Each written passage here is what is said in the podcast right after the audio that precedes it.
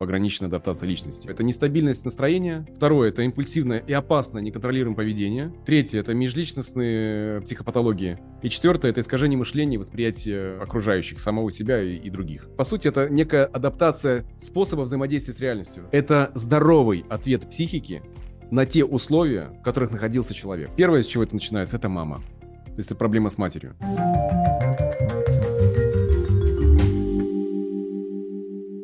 Дмитрий, в продолжении нашего с тобой предыдущего подкаста, который мы с тобой снимали, у тебя родилась идея, ну, даже, знаешь, так исходя из обратной связи людей, что нужно рассмотреть все личностные адаптации, да, то есть все расстройства личности, и это будет, наверное, даже не такой прям подкаст, как люди привыкли, здесь больше будет такая со твоей стороны лекция, разбор всего вот этого вот процесса.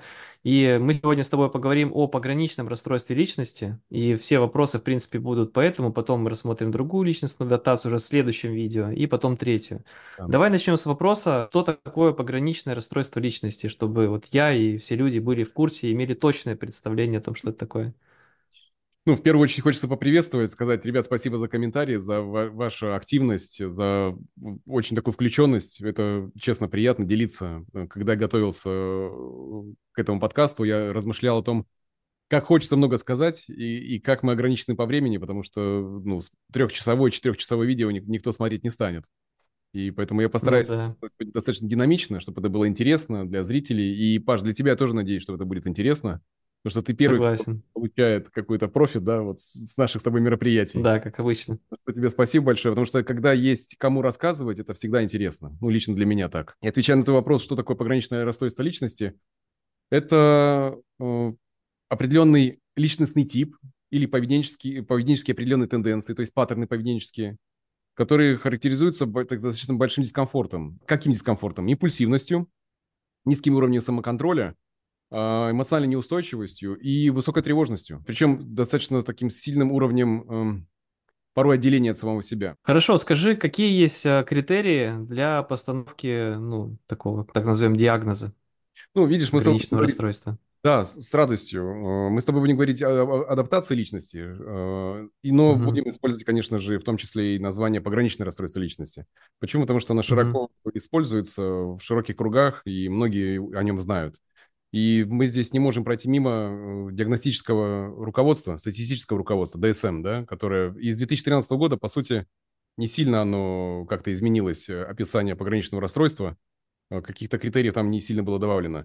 И диагностика включает в себя 9 критериев, которые вот в наличии, если есть 5 и более, тогда можно говорить о том, что есть диагноз пограничного расстройства личности. Но я призываю ни в коем случае самодиагностикой не заниматься, даже несмотря на то, что я сейчас перечислю все 9 критериев, не делать вывод из серии, ну все понятно, вот у меня вот это. Или, отлично, у меня этого нет. То есть здесь я предлагаю все-таки обращаться к специалистам, да, и потому что это очень определение расстройства целое искусство и требует огромное количество времени, чтобы до конца проанализировать, а так ли это на самом деле. Потому что есть акцентуации, есть проявление, да, но диагноза может быть и не быть. Первое, это первый критерий, это отчаянные попытки избежать реальной или воображаемой отверженности. Второе, нестабильные и яркие переживания во время взаимоотношений с другим человеком, которые варьируются от полной идеализации, то есть он самый прекрасный на свете человек, до максимального обесценивания. То есть хуже человека я не встречал. Отсутствие ясного и осознанного чувства собственной идентичности и представления о себе. То есть у человека нет ясного представления об истинном «я». И об этом дальше тоже буду говорить более подробно. И потенциально опасное для себя поведение. Например, наркомания, транжирство, излишняя увлеченность сексом, компульсивное переедание. То есть все расстройства пищевого поведения здесь же. Рискованное вождение транспортного средства, да, и поведение такого девиантного типа. Повторяющиеся случаи суицидального поведения, соответствующие жесты, угрозы и самоповреждения. Резкие перепады настроения, крайняя степень реактивности в ответ на стрессовые ситуации. То есть, когда у человека очень сильный перепад может быть. Хроническое ощущение эмоциональной опустошенности. Восьмое. Постоянно неадекватные, неконтролируемые вспышки ярости. То есть, когда человек не способен их сдерживать. Ну и девятый – это кратковременные, спровоцированные стрессом, ощущение нереальности происходящего или паранойя. Вот если мы говорим с тобой о всех этих 9 симптомов, да, вот всех 9 критериев, которые здесь в DSM-5 очерчены, то очень просто их сгруппировать в 4 сферы, на которые зачастую направлена сама терапия. Я говорю о психотерапии, да? То есть это первое, это нестабильность настроения. Второе, это импульсивное и опасное неконтролируемое поведение. Третье, это межличностные психопатологии. И четвертое, это искажение мышления и восприятие окружающих, самого себя и других. Да, это коротко о том, как диагностировать. Я, знаешь, о чем подумал, что, возможно, подкаст этот будут смотреть те, кто не смотрел, лекцию, как правильно назвать, кто не смотрел предыдущий подкаст. Угу. И вот тут могут быть вопросы, там, расстройство личности, личностная адаптация, что-то такое. Можешь какую-то вводную коротко тоже дать? То есть, в принципе... Конечно.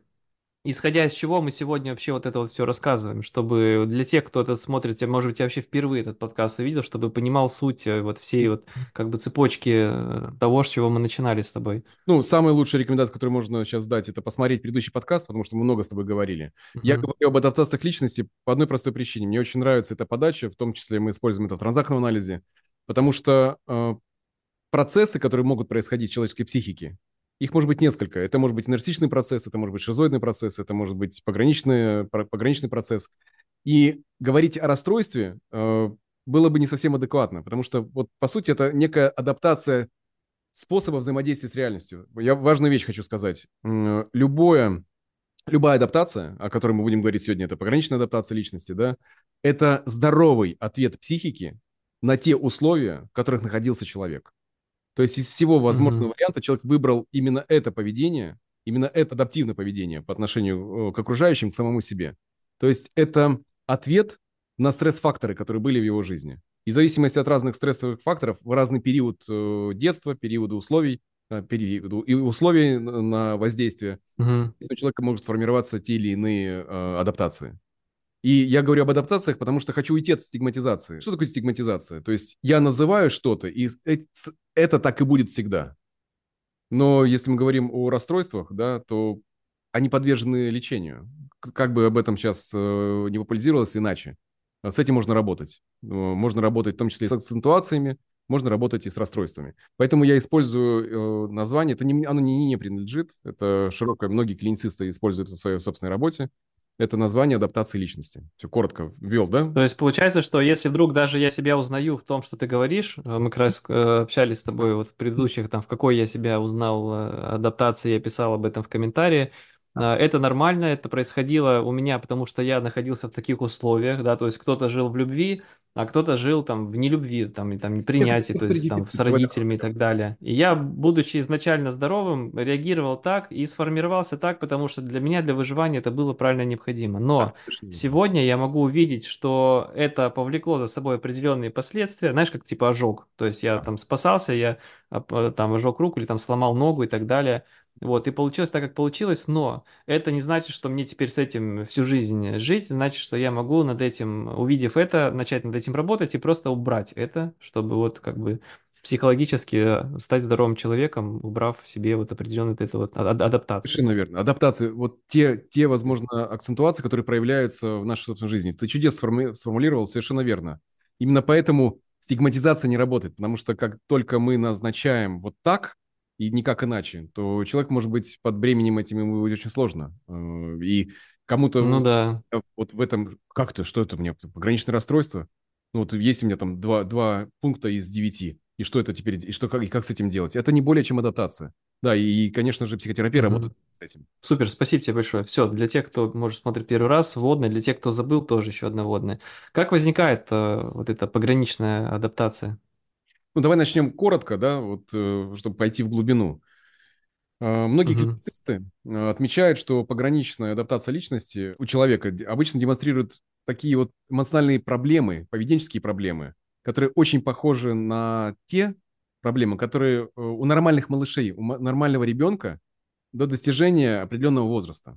И чтобы погрузить глубже вот в идею, как это все происходит, мне важно будет, наверное, знаешь, такую теоретическую предпосылку дать. Был замечательный такой исследователь, исследовательница Маргарет Маллер, и она писала фазы отделения и индивидуации. Они тебе знакомы, мы с тобой в подкастах, я ссылался на них, не говорил это, кому это принадлежало, конкретно, да, о том, что мы, и ты, как и папа, да, знал и видел, как проходит ребенок определенные фазы. Ну, по сути, циклы силы, да. Программа, которая, да, вот у нас уже 15 лет. Так вот, я использовал собственно, на курсе, в том числе исследования, которые говорили о фазах, стадиях развития, да, и в транзактном анализе это хорошо очень развернула Памела Левин, которая принадлежала школу Катексиса. И это рабочая история. Почему? Потому что ребенок проходит определенные фазы. Фазы своего собственного развития. И вот промежуточная фаза дифференциации, которая возникает у ребенка от 5 до 9 месяцев, это когда ребенок исследует свою мать и внешний мир. Ребенок, так называемый, вылупился из яйца. Возможно, ты помнишь, когда он вступал в первое взаимодействие с окружающими, когда уже можно... Он вылавливает взгляд, уже смотрит на это. Дальше, ранняя практическая фаза – это с 9 до 12 месяцев, где ребенок использует мать как опорную точку своих собственных исследований. То есть он следует дальше, отталкиваясь от нее. То есть вот начинается это желание ползти, переворачиваться, исследовать мир и так дальше, да? Собственно, практическая фаза. С 12 до 15 месяцев ребенок исследует мир с интересом, со смелым, радостным таким оживлением. Знаешь, у него начинается любовный роман с миром. Мир – это его игрушка. То есть он живет с таким представлением, что мир – это игрушка. Если это важно, если все идет правильно, да, воспитание ребенка.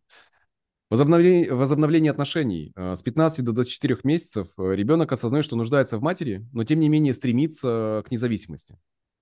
И вот здесь начинается самое интересное. Начало развития эмоционального постоянства объектов и утверждение, так, консолидация личности, когда идет утверждение, сборка окончательная. Но на этом этапе, да, то есть не окончательно для личности, потому что мы проходим эти фазы дальше. То есть мы здесь останавливаемся только на этих фазах, на первоначальных. Это период с 24 до 30 месяцев, где ребенок создает внутренний образ матери и может функционировать отдельно от нее. То есть у него формируется эмоциональное постоянство объекта. Когда дальше я буду описывать, ты поймешь, почему я делаю на этом акцент. Почему? Потому что при нормальном развитии ребенка именно реальное «я», связанное с ним, возможно, позволит ребенку вырасти в автономного взрослого человека, способного к самоактуализации. То есть кто я, как я проявляюсь в миру и так далее. И это возможно только в том случае, если ощущение вот собственных прав, уверенности в себе у него есть, что позволит ему справляться со всеми возможными вызовами и разочарованиями в том числе. Вот однако мама потенциально пограничной адаптации ребенка обычно иначе реагирует на него. Либо слишком рано отталкивает его, то есть она его отвергает, и, может быть, из-за собственного страха, близости, бывает и такое. Либо настаивает на тесном симбиозе, то есть я тебя не отпускаю и не дам тебе исследовать мир, я буду тебя сдерживать в этом. Возможно, опять же, из-за собственного страха, одиночества и потребности. То есть, когда мама начинает формировать вот этот не здоровый симбиоз, а патологический. И в любом из этих случаев ребенок обременяется чрезмерным страхом быть покинутым или поглощенным. То есть, мы говорим, когда мы говорим о пограничной адаптации личности, мы говорим о дилемме. И дальше буду тоже о ней говорить. То есть, это дилемма между быть покинутым и быть поглощенным. Конечно же, это может быть отражаться от страхов собственной матери, да, и из-за этого возникают сложности.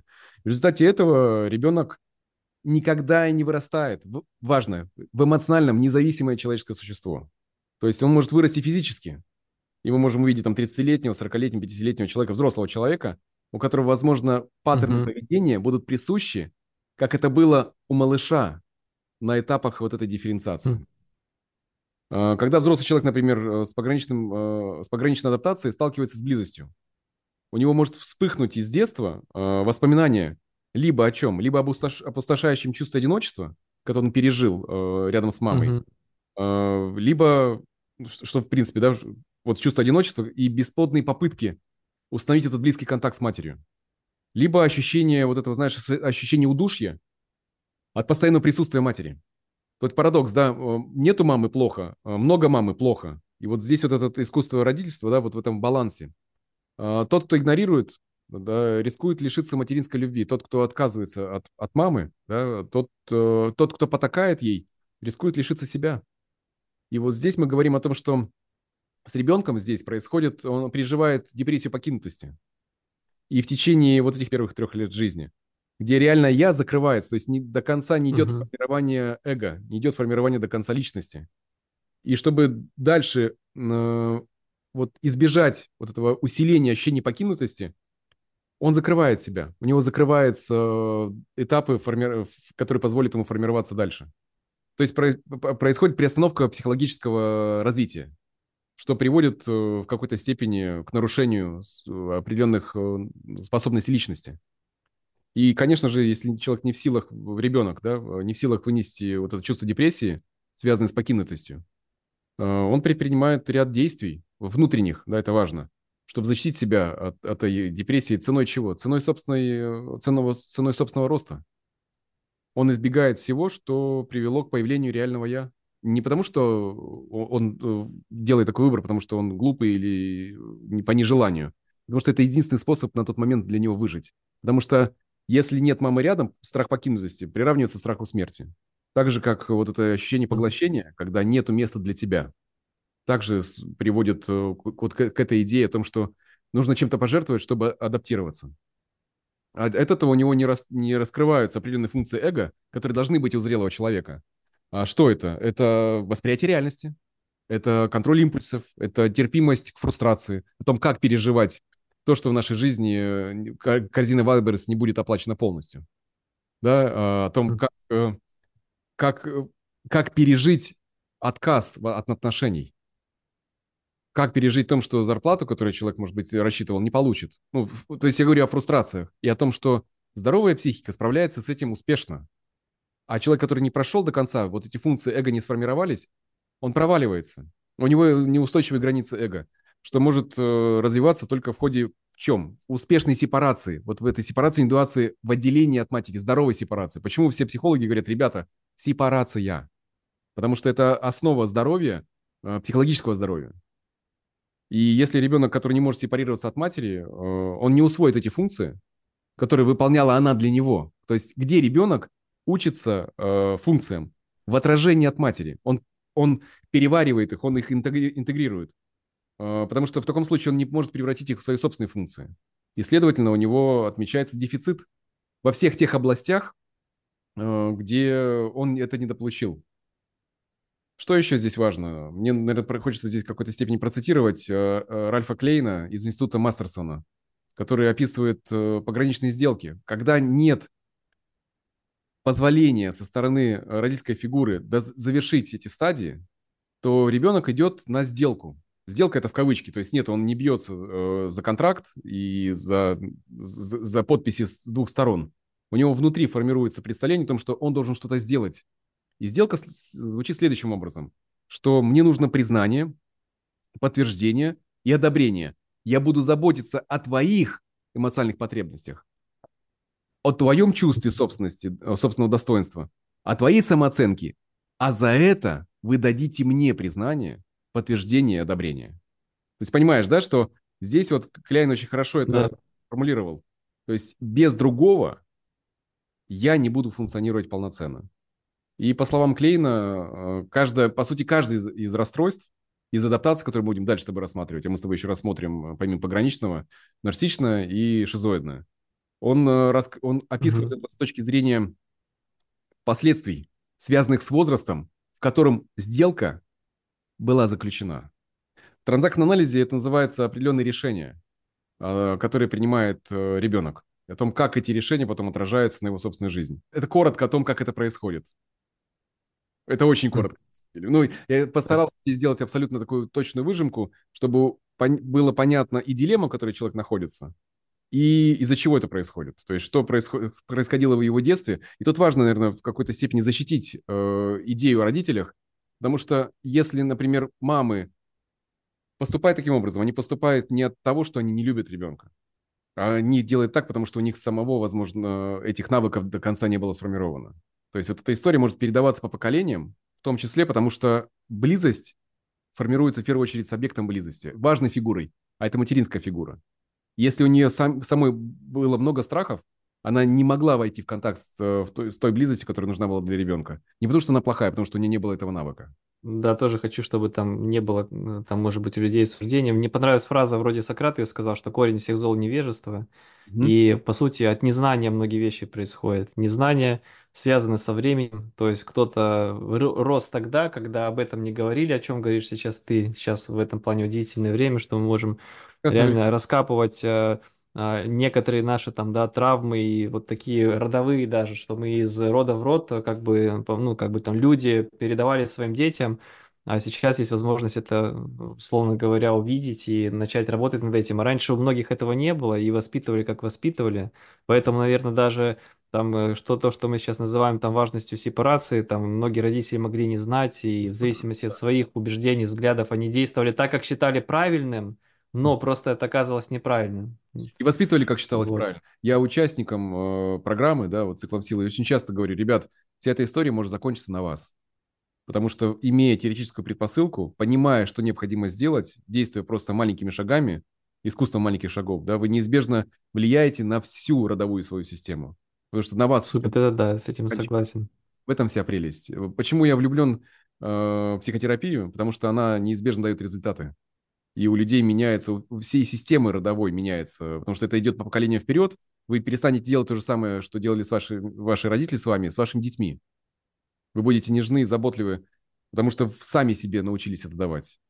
Да, немножко такой офф-топ от темы, но это все в кассу того, да, что... я бы хотел еще немножко здесь понаходиться пару минут, и как раз-таки, пользуясь случаем, чтобы ты немножко рассказал о циклах силы. И я сразу же забегая вперед, скажу, что в описании будет находиться ссылка, чтобы люди могли получить бесплатно 3 видео о курсе и познакомиться с ними ближе, да, что мы сейчас не то, что там прям специально там спланировали о курсе рассказать, так получилось, и поэтому хочу, чтобы ты рассказал об этом подробнее, и мы со своей стороны дали возможность бесплатное видео посмотреть, кликнув по ссылке в описании, там, либо в закрепленном комментарии.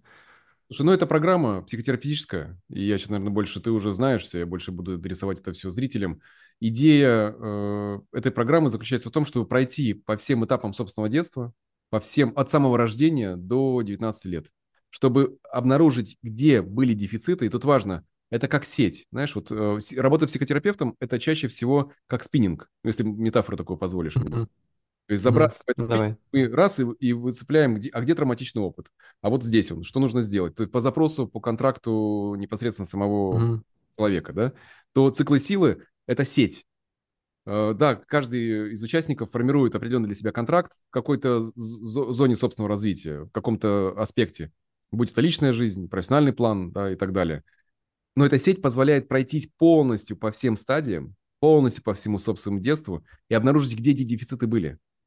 И из этих дефицитов до конца не сформировались навыки, по сути, также в том числе, о которых мы сегодня с тобой говорим. Потому что в зависимости от уровня, от глубины травмы, от возраста, как, да, я здесь цитировал уже сегодня Клейна, о том, что вот эта сделка, при которой человек принимает определенные решения, в зависимости от того уровня, на каком возрасте это все происходило. И мы проходим по программе, проходим по всем стадиям развития, по всем 6 основным, от рождения до стадии регенерации, до 19 лет, до формирования вот этого сексуального осознавания себя как независимого существа. И делаем все это в сопровождении теоретической части, безопасного пространства, потому что все ребята, кто там сейчас находится, у нас уже порядка, сколько там 800 человек сейчас, да, на программе. Ну да, ближе к тому, там 700 чем-то. Какая идея? В том, что проходя, мы можем проходить в теории, нам необходимо для этого безопасное пространство. Любое психотерапевтические изменения возможно только в этих 2 случаях. Когда есть стройная теория, понятная теория, когда у нас есть безопасное пространство для этого и сопровождение. Потому что на данный момент в команде 16 психологов-психотерапевтов в транзакционном анализе, которые давно в теме, которые обожают психотерапию и сопровождают участников как наставники, давая обратную связь, если необходимо для участников программы, при необходимости не могут зайти в личную терапию. Это позволяет в течение полугода, любые психодинамические изменения требуют времени. То есть, когда вам говорят, что за один сеанс все изменится, можно обрести инсайт, можно что-то понять про себя, про свою собственную систему, да, в которой мы находились, семейную. Но изменения возможны в том случае, если требуется усилия и постепенные усилия. Знаешь, как в зал. Мы ходим в зал, не ходим раз в месяц. Выходим постоянно. Вот здесь то же самое. Когда в течение полугода ребята проходят по циклам, интегрируя, обретая новые навыки, которых их, возможно, никогда и не было в жизни. И фактически формируя для себя новый интроект родителя. Какой? Дополняющий к тому, что есть. Заботливый. И в таком случае меняется внутренний диалог в том числе. Когда у нас есть разрешающие послания, а не запрещающие. Когда мы двигаемся по... пути на собственной жизни с нежностью к себе. Поэтому я иногда говорю: ребят, пожалуйста, вот все эти рекомендации теперь с нежностью к самому себе, потому что иначе это не будет просто интегрировано. Потому что очень много у нас проблем с внутренним диалогом, который обесценивает и критикует. А наша задача сформировать это все, исходя из понятий мудрости и любви. И эта программа как раз позволяет это сделать. Спасибо тебе большое. Да, напомню, что ссылка на бесплатное видео будет находиться в описании. Можно будет выбрать там удобный мессенджер и подписаться, посмотреть видео. И в случае желания там по спецпредложению войти на нашу обучающую программу. Следующий вопрос. У нас их осталось не так много. С какими проблемами чаще всего сталкиваются люди вот с пограничной адаптацией? Слушай, ну очень в хорошо. Жизни. Да, в жизни. Не только в жизни. Вообще, в принципе, вся проблематика, которая функционирует у этого человека, с адаптацией, с пограничной адаптацией личности. Очень хорошо описала Элеонор Гринберг, описав, что есть определенные 6 основных проблем, с которыми они встречаются. И я их сегодня просто перечислю с описанием, да, будет более понятно. Первое, с чего это начинается, это мама. То есть это проблема с матерью. И Ирвин Киаллэм, ныне живой классик, да, групповой терапевт, он описал очень интересный парадокс, что происходит с теми, кто растет в измученных и конфликтных семьях, кто живет, может быть, в постоянном состоянии вот этого напряжения. Можно было бы ожидать, по его мнению, да, что он описывает, можно было бы ожидать, что пятки будут сверкать у человека с радостью, как только у него появляется перспектива быть где-то вдалеке от семьи. Но происходит совершенно обратное. Чем более нарушена семья, тем труднее потомству покинуть ее. И, по сути, потомство очень плохо приспособлено к отделению и цепляется за семью. Это Ялом еще писал это. А проблема с мамой почему? Потому что первое – это ощущение раннего расставания или заброшенность, где клиент мог быть разлучен с мамой. Я уже описывал это, но здесь хочу повториться. До достижения им 3-летнего возраста. И, возможно, это происходило не по желанию собственных родителей. Это, возможно, было связано с обстоятельствами жизни, заболеванию или других условий, когда ребенка отдают бабушке с дедушкой, да, то есть вот здесь, да, объект привязанности может быть сформирован с другим членом семьи, но первоначально, конечно же, вот это ощущение заброшенности может возникать с фигурой матери. Второе – это сопротивление стремлению к независимости. Мама активно сопротивлялась взрослению собственного ребенка, и у которого из-за этого сформировалась пограничная адаптация личности, когда она активно выступала против желания ребенка исследовать окружающий мир. Когда у него было желание, это желание у нас по умолчанию. То есть я говорю, ребят, спрашивают, где найти мотивацию? Я говорю, вспомните, как вы научились ходить. Вы делали это неоднократно, вам было больно, вы падали, но вставали снова. То есть потребность, вот эта невероятная жизненная сила, которая есть в каждом из нас, иногда ее родители пытаются сдержать. Опять же, может быть, из-за собственных страхов или там, исходя из окружающих обстоятельств. Когда не дают ребенку исследовать окружающую среду. Когда она была, может быть, чрезмерно защищающей. Или цепляющийся. И это слово сегодня будет еще звучать от меня не раз. Возможно, отец отсутствовал, был пассивен и, возможно, даже был в каком-то сговоре с матерью. То есть соглашался с тем, что так и надо, так и надо воспитывать. И третье в проблемах с мамой – это эмоционально отстраненное воспитание. То есть когда человек, он, может быть, не был в ссылке, но мама была холодна. Она была критична, она была не заинтересована, возможно, она прошла через материнство, но недостаточно была эмоционально вовлечена в связь с ребенком. И, возможно, также было это связано и с отцом. То есть, когда отец может уйти в работу, или он, может быть, был алкоголиком, или что-то еще, вот, исходя из того, что не было лица, с которым можно формировать эмоциональную близость. Это первая проблема с мамой. Вторая проблема – это проблема с идентификацией. Когда люди с пограничной адаптацией имеют две основные проблемы с идентификацией. Первая проблема. Им не хватает целостного образа себя. Они не способны интегрировать вот эти противоречивые представления о матери, да, в своем детстве, а в итоге и о себе. Угу. И, конечно же, как следствие, о других. И, вероятно, это, о чем я уже говорил сегодня, связано с их ранней зависимостью от мамы, от других людей. Поэтому здесь есть момент защиты, как называемое расщепление. Чтобы сохранить свои хорошие чувства к маме, ну или опекуну, да, который был замещающим его, да. Что такое расщепление? Тут важно, кто-то сейчас слышал термин, да, из психотерапии. Это защита, это психологическая защита, которая включает в себе сохранение противоречивых взглядов на себя и других людей. То есть, когда само противоречие, о котором мы говорим, оно находится вне сознания. То есть, момент хорошего и плохого по отдельности. То есть, это не может быть один человек, а здесь в проблеме с идентификацией они также думают о себе. То есть, когда они не могут два взгляда собрать в реалистичную картину. То есть, я не могу быть и хорошим, и плохим одновременно. То есть, поэтому и они обрушиваются очень часто на себя или на окружающих. Знаешь, как в отношениях, что когда вот идет несогласие с их точкой зрения или с их какой-то ценностью, и они кидаются в писание, что это я плохая.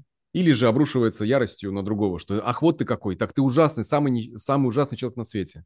Хотя до этого у них были прекрасные отношения, и даже, знаешь, на психотерапии, когда такой пример приведу, когда приходит клиент, говорит, я встретила самого чудесного человека на свете. И описывает мужчину, который ей очень нравится. Спустя там 2-3 недели, месяц, возможно, да, человек приходит, говорит, слушай, это чудовище. Это самый ужасный человек на свете. И она не помнит, и в своей собственной психике она эти две вещи расщепила. Она вот говоря сейчас о мужчине, она говорит о нем как о самом ужасном существе, совершенно забыв, что здесь, в этом же, по сути, пространстве, да, психотерапии, она говорила там месяц назад совершенно другие вещи. И это парадоксальная штука, потому что это расщепляется и не осознается человеком.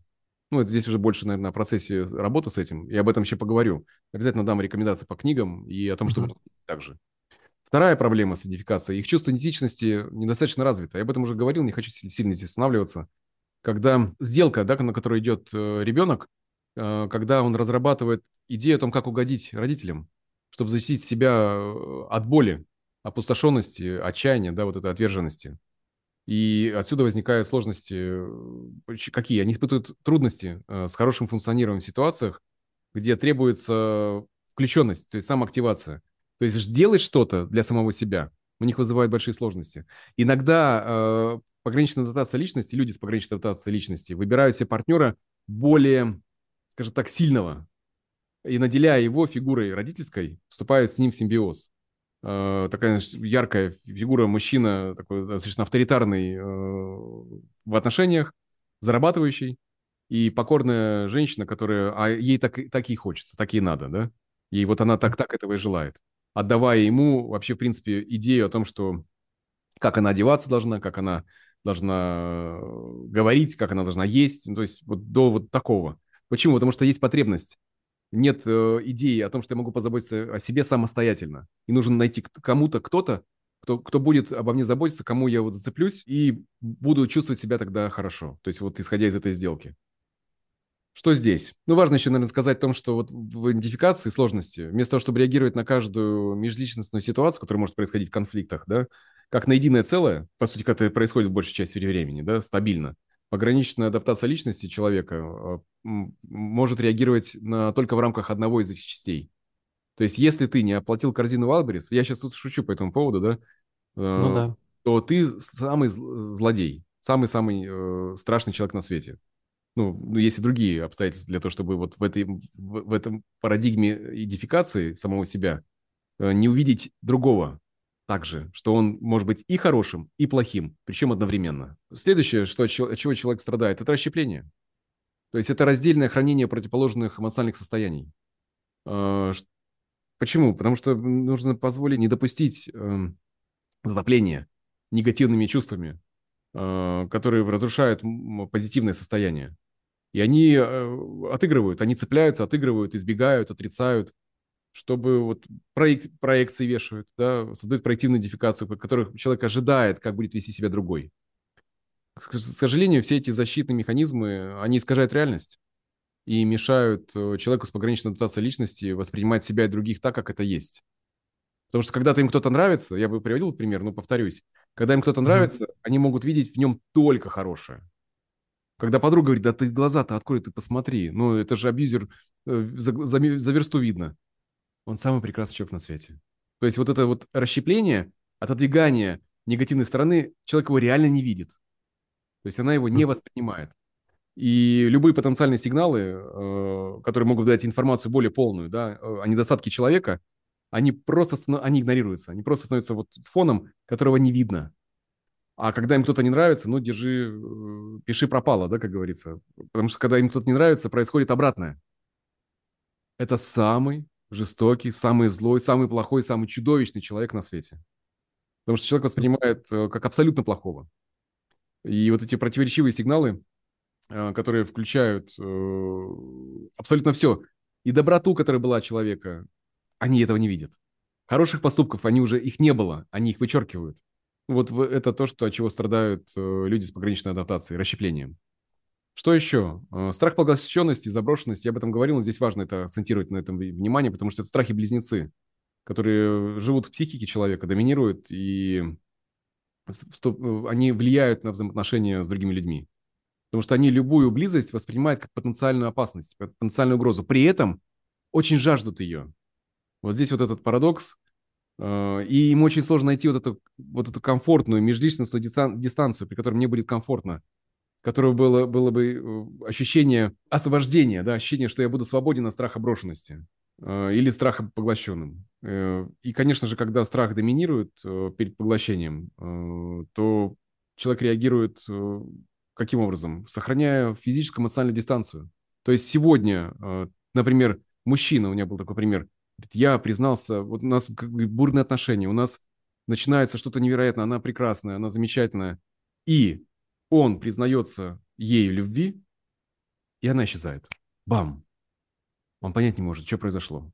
Ну, когда вот мы описываем различные истории, человек начинает понимание, что ее настолько испугала его открытость и готовность близости, что она сразу, только пятки ее сверкали. Опять же, из-за внутреннего страха. Хотя все было очень честно. Вот она входила в отношения честно. Она была в них до момента, когда... Человек может даже этого не осознавать. То есть возникает страх, и психика взрослого человека, она каким-то образом все это рационализирует. Она подгонит для себя базу, почему не нужно встречаться с этим человеком. Понимаешь, да? Это часто я об этом говорил. Mm-hmm. Что здесь еще? Ярость. Пограничная адаптация очень ярко связана с яростью. Когда нет постоянства объектов, то есть психике невозможно удержать и хорошее, и плохое. То есть я не могу... У человека такого нет способности поддерживать положительную эмоциональную связь с кем-то, когда человек сердится. То есть если он сердится, он не может быть хорошим. То есть выдерживать эту конфронтацию очень сложно. Когда они попадают, в какой-то степени в зависимость от состояния другого человека. И их состояние может меняться. То есть они могут быть сегодня, сейчас все хорошо, и вдруг что-то происходит, и человек падает в состояние ярости невероятной, обрушиваясь на партнера. Причем настолько, что это неадекватно нынешней ситуации. Человек может этого даже не понимать до конца. Да, важно здесь добавить к ярости о том, что когда это происходит отыгрывание этого гнева, они считают, что не поступают правильно. Потому что они себя защищают, и в этой пограничной адаптации, если они сердятся на кого-то, они не могут поддерживать связь с положительными чувствами к нему. То есть этот процесс, если злюсь, то, с глаз долой и сердце вон. То есть не может там быть ничего хорошего. То есть, понимаешь, черно-белое мышление. Мы с тобой говорили в подкастах. Здесь происходит, когда человек воспринимается либо черным полностью, либо белым полностью. Но серых тонов здесь нет. И последнее, что здесь, это тоска. Тоска, которая проходит сквозь всю жизнь человека с пограничной адаптацией личности, когда человек живет и стремится к одному совершенному другому. То есть, помнишь, я говорил, что адаптация, пограничная адаптация, это жизнь вокруг любви. Это идея, что я найду тот, кто даст мне безусловную любовь. Кто может дать безусловную любовь? Только родители. Но идея в этой адаптации о том, что я найду идеального, совершенного, и он даст мне безусловную любовь, он даст мне принятие, в котором я смогу сформировать эту привязанность, где будет... это непрерывный личностный рост в этом контакте. 24-часовая эта преданность со стороны другого человека, который он не будет ничего требовать взамен. И все это, еще в контексте очень интенсивного взаимоотношения. Напоминает, все, что сейчас я перечисляю, это напоминает, конечно же, первый месяц нашей жизни, когда у нас очень интенсивный контакт с матерью, или с фигурой ее замещающей, когда человек мог получить эту соответствующую родительскую поддержку. И идея, которая есть у человека с пограничной адаптацией личности, в том, что он найдет для себя, по сути, идеального родителя. А такого родителя не существует. Это может быть грустно сейчас для кого-то это услышать, что никто не может стать идеальным родителем для вас, кроме вас самих.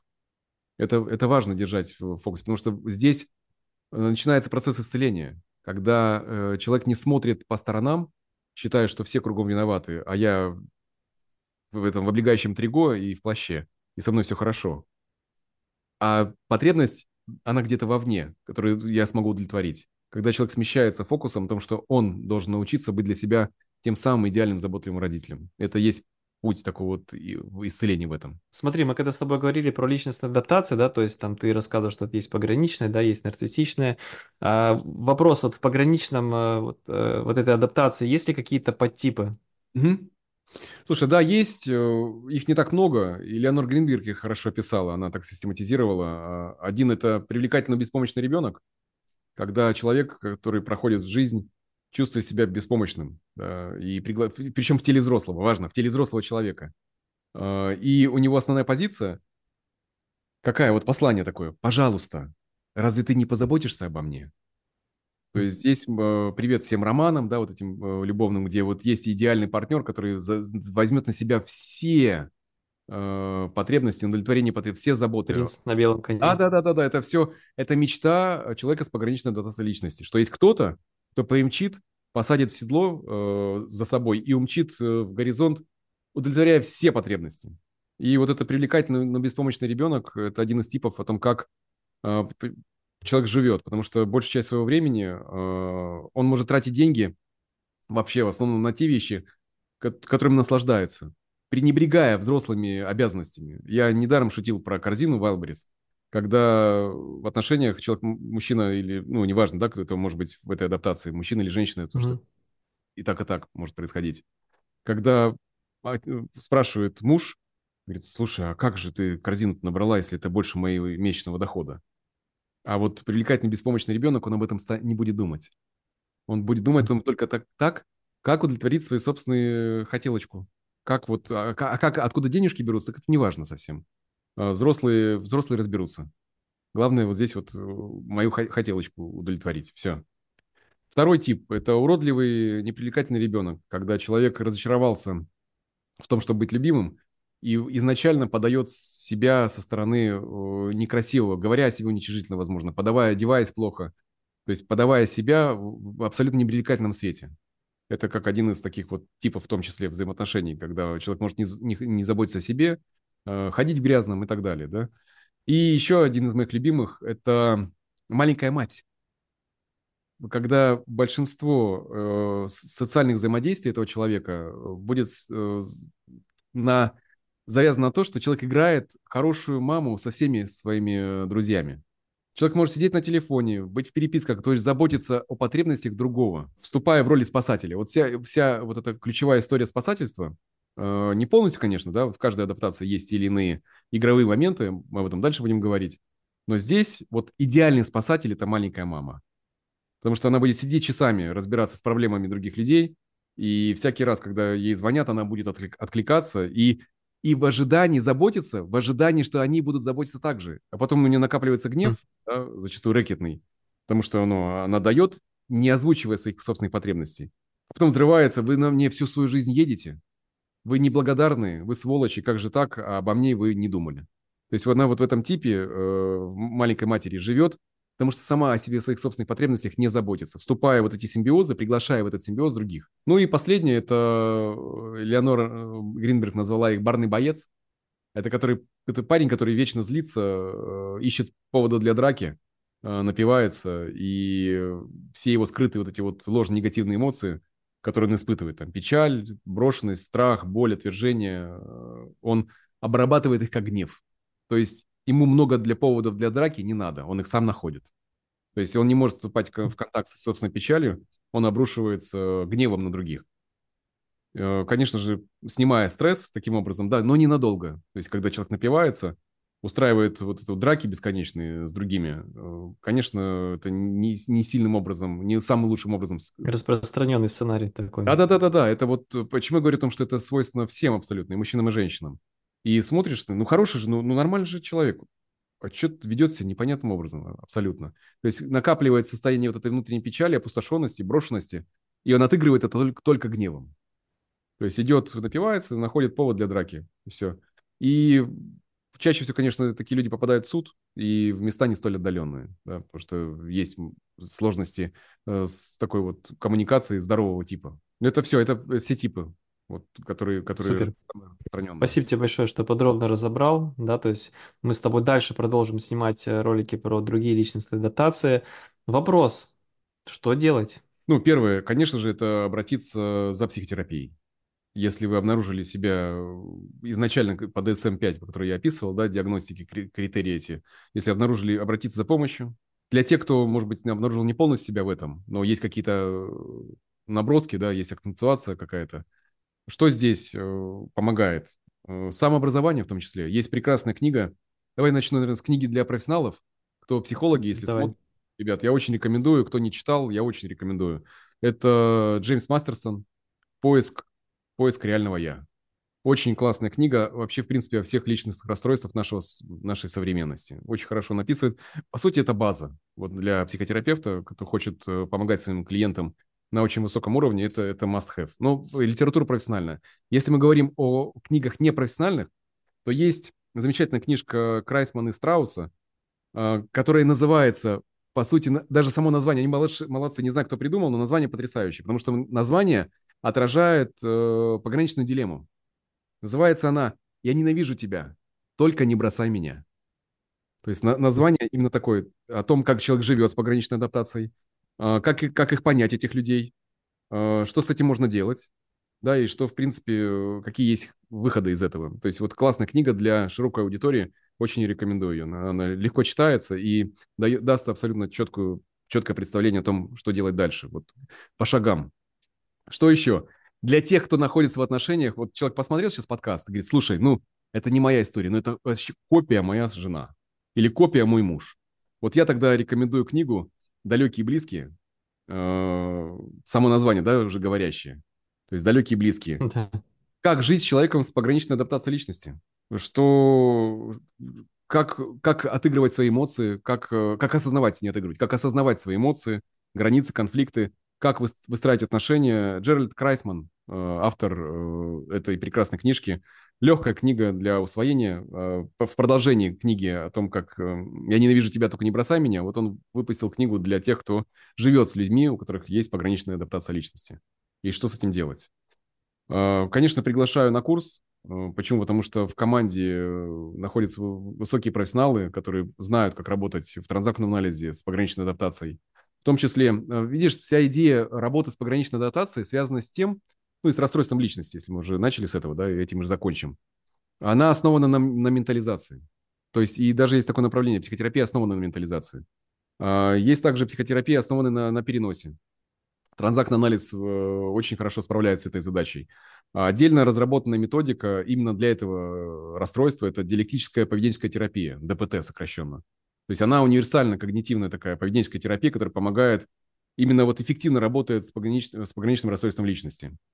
Почему? Потому что она доказуема, она контролируема в клинических исследованиях, у них есть хорошая научная база, очень рекомендую работать с теми, кто знает, что с этим делать, как минимум. Я, наверное, сохранил бы от самолечения, это важно, потому что завершить вот эти первоначальные задачи развития, которые были в самом детстве, возможно, необходим контакт с другим человеком, потому что, на мой взгляд, какую бы структуру мы ни знали, важно разрешить себе чувствовать привязанность к другому человеку. А она классно формируется как раз в психотерапии, когда мы можем позволить себе расслабиться и доверять вот этому объекту привязанности, с которым мы формируем отношения, которые не похожи ни на что.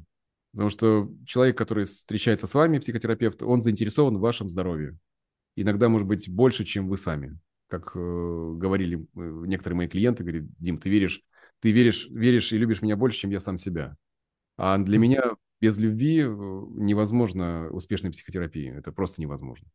Спасибо тебе большое за этот подкаст, за эту лекцию, назовем ее даже так. Также напомню, что кто слушал о программе «Циклы силы», вы можете получить бесплатные видео, нажав на ссылку в описании, либо в закрепленном комментарии. Также не забывайте ставить лайки этому видео, не забывайте писать свои комментарии, делиться с тем, кому это может быть полезно. И до встречи в следующих видео. Дмитрий, спасибо, пока. Okay.